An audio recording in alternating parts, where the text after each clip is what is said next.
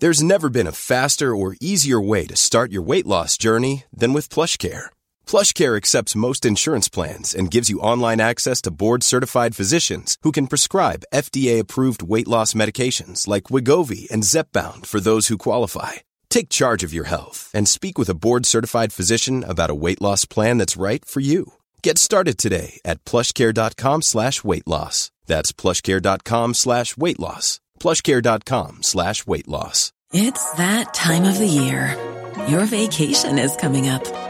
You can already hear the beach waves, feel the warm breeze, relax, and think about work. You really, really want it all to work out while you're away. Monday.com gives you and the team that peace of mind. When all work is on one platform and everyone's in sync, things just flow. Wherever you are, tap the banner to go to monday.com.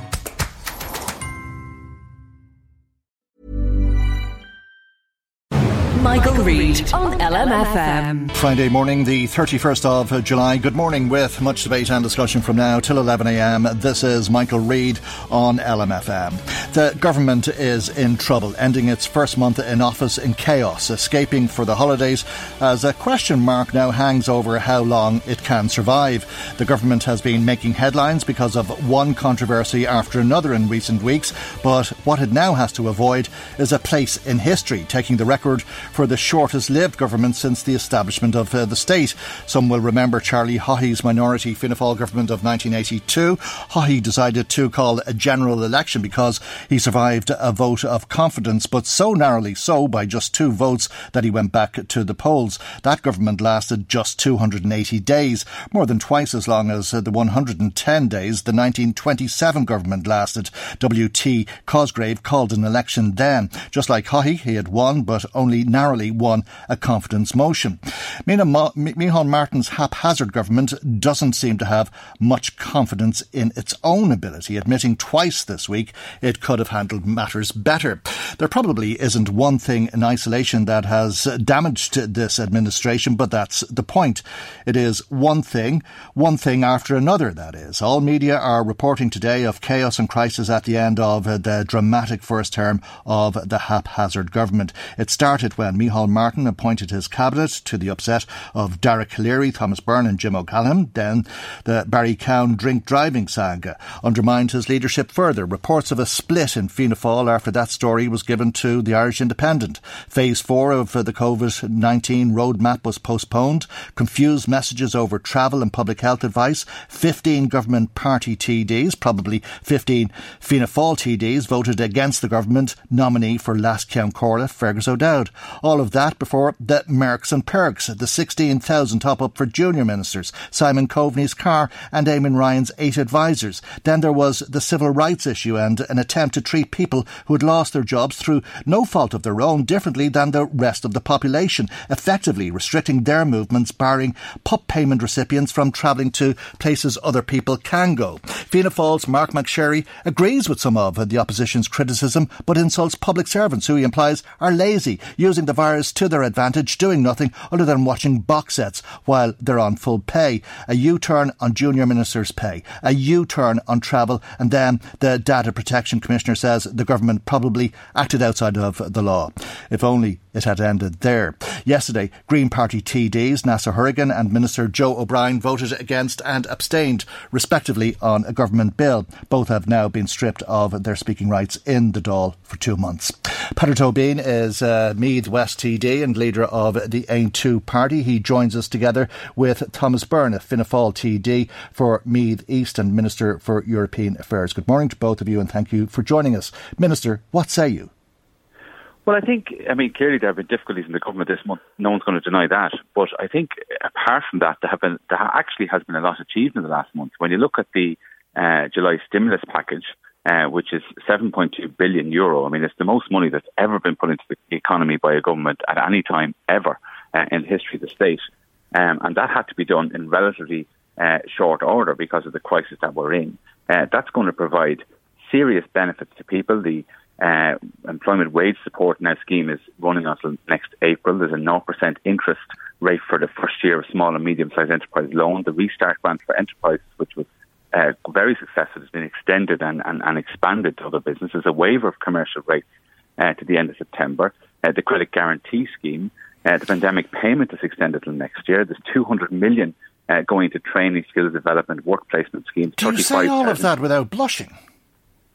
But because I think in response to the list of issues that you've raised, and I'm not going to quibble, but what I'm saying is that there has been a lot of items have gone through this government's agenda that will be to the benefit of the public, okay. And they have to be because for two reasons. Well, we're in the middle of a health crisis. It is surprising, at least I'm sure to some people listening, that you're not going to quibble.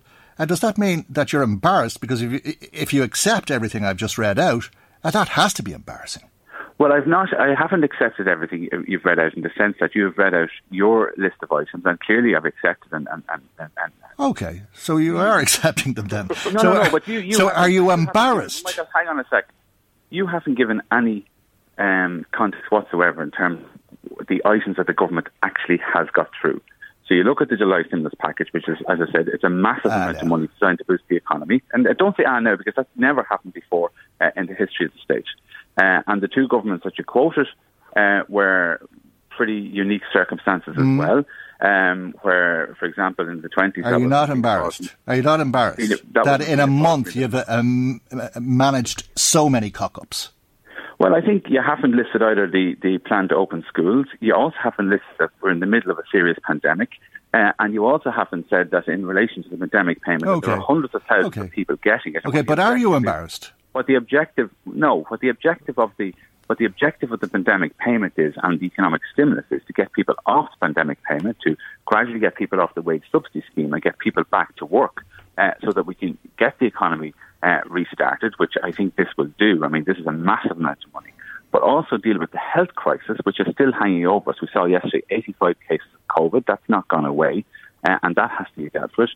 We see the challenge now opening schools and a huge investment that's going into education over the last, in the next few weeks. A lot of the wish list that I would have been talking about over the last few years in relation to education, that's now been implemented. In relation to housing, people who are affected by the COVID crisis won't have to worry about their rental situation. That's been extended. We've never had that before, and that's now been extended into January. So there are a lot of things happening there that will be of direct... Okay, and I'm not going to quibble with any of them. I don't know if Peadar Tóibín will, but let's bring him in here. Peadar Tóibín, what say you? Yeah, well, I have never seen such a calamitous, confused, at odds, unprofessional government. There is, week after week, there is further actions of political self-harm, which is consuming the cabinet. And to be honest, it's actually diverting the attention of the cabinet away from the issues that are really affecting people, like the need for an investigation into the nursing homes, for example, in Ireland. If, you know, just on the level of professionalism alone, it is clear that this government is massively below the bar. I was in the Dáil last night, I think, till after midnight, and I've never seen the Dáil was just... You went home early then. It was, I think, a boxing ring until about 2:30. There was a walkout of the chamber last night due to the fact that one of the last actions of this government was to try and reduce the opposition's ability to hold them to account. And, you know, we had a system in place since the 1920s in Leinster House where when a government bill comes before the Dáil, each of the parties is able to give their perspective on it, give their insights to it, and holds the government to account. That was changed last night, and as a result, the whole of the Dáil was in meltdown. But there's a serious question here over the government. And at the heart of this, in my view, is that we have Fianna Fáil, which is split right down the middle. Yesterday we had a government TD who refused to back a government bill and abstained from that vote. Mm. We had two other government TDs who lacerated a government bill and... you know, are basically in full opposition mode while they're actually in government itself. By the way, just sorry to cut across, but you know the way they've been stripped of their speaking rights for 2 months, Joe O'Brien and Naoise Ó hUiginn. That starts now. The Dáil is in recess for 6 weeks, so effectively it's a 2-week ban. What do you make of that?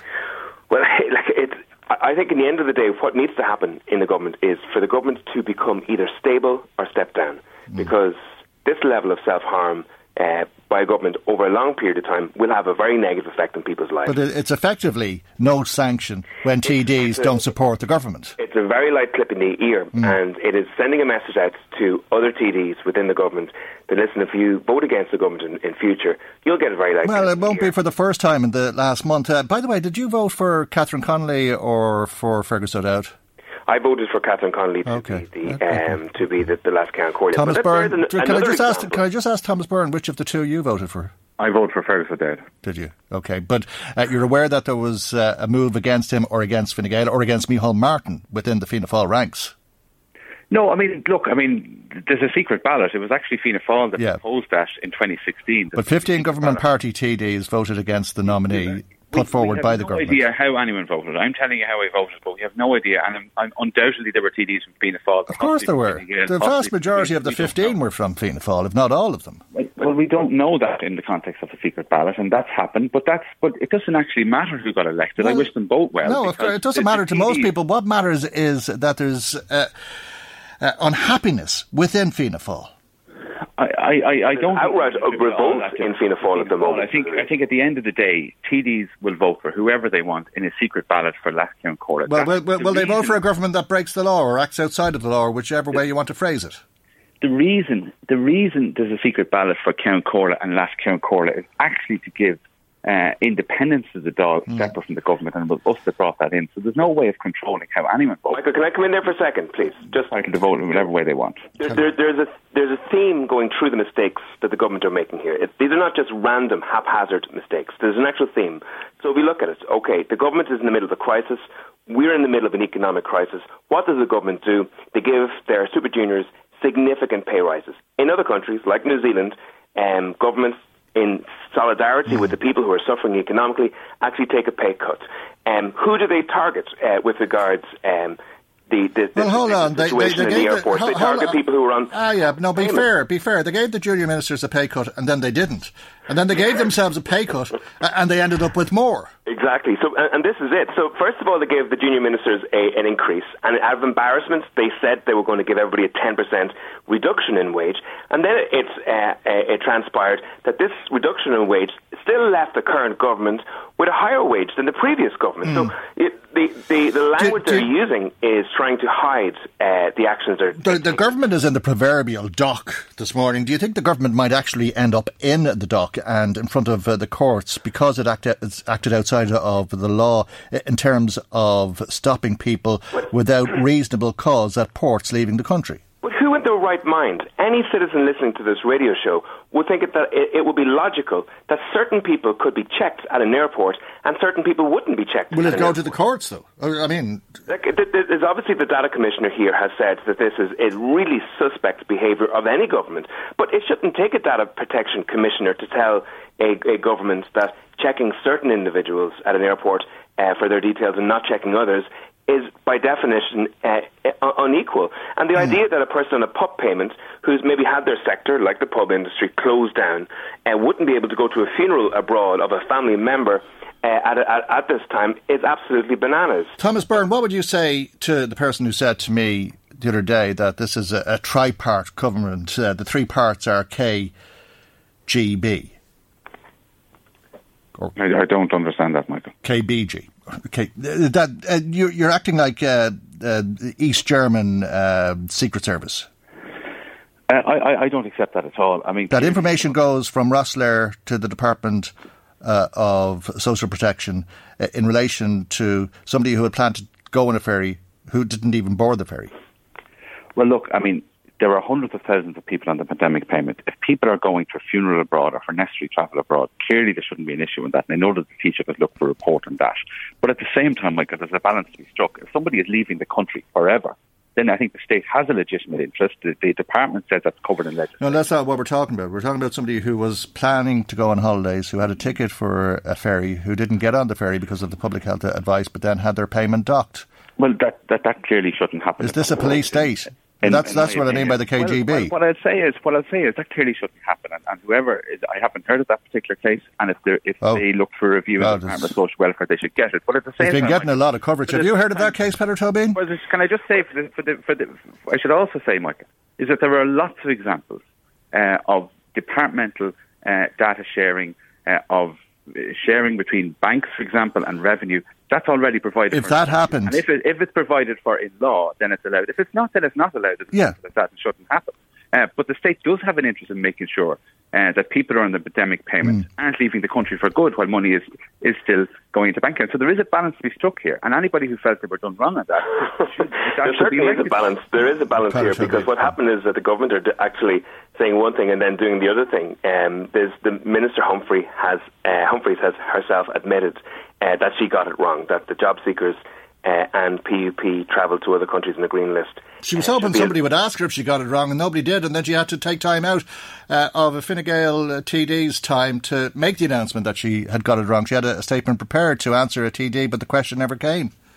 And it's interesting that the Data Protection Commissioner himself has stated that he cannot see how the practice of collecting information from passengers simply on the basis that they're on payments is within the actual. And that's face-to-face encounters in ports. That's nothing to do with this other Rossler case. No, not in the Rossler case. But what I'm simply saying to you here is there is a thread going through all of these difficulties, whether it's the attack on people on PUP payments, whether it's actually the massive increases in ministerial pay, whether it's Coveney keeping his €200,000 car, whether it's the government's inability to focus on the bread and butter issues.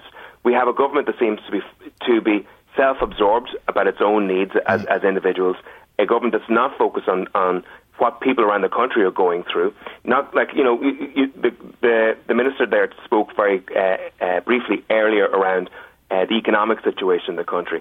And I do welcome much of the July stimulus, but the truth of the matter is many people will tell you still that there is a radical need for grant funding in this country, not for further loans. Okay, many businesses are in serious trouble still. I'm going to need to wrap up, and we are facing into... About the schools, just one thing about the schools. There is a plan for the schools, we welcome the plan for the schools, but it's lastminute.com, and it remains to be seen whether it'll be implemented. And that's the point I want to wrap up on, because there's some very serious issues that we're facing into, and as we've been hearing, an extraordinary amount of cases have...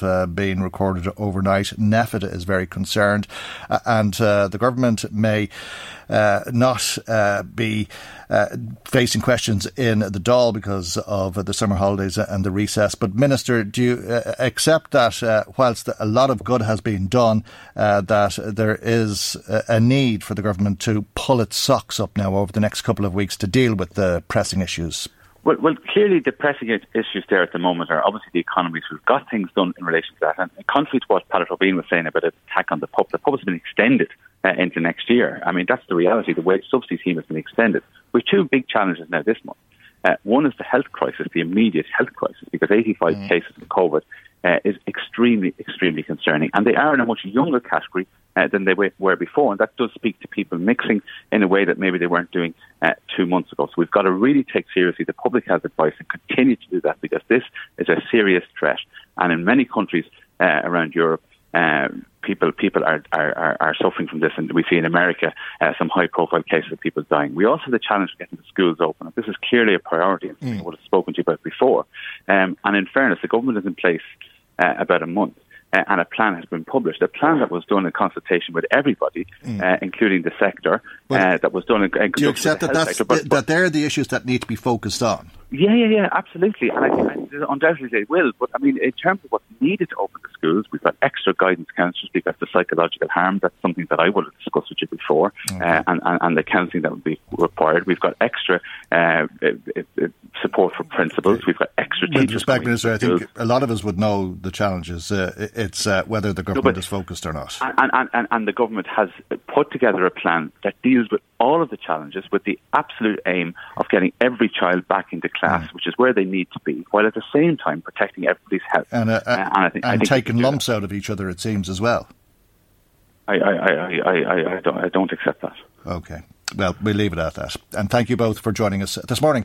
That's Thomas Byrne, who's a Fianna Fáil TD for Meath East, and the Minister for European Affairs. Peadar Tóibín is a TD for Meath West and leader and founder of the AIM2 party. Michael Reid on LMFM. Hi, I'm Daniel, founder of Pretty Litter. Cats and cat owners deserve better than any old-fashioned litter. That's why I teamed up with scientists and veterinarians to create Pretty Litter. Its innovative crystal formula has superior odor control and weighs up to 80% less than clay litter.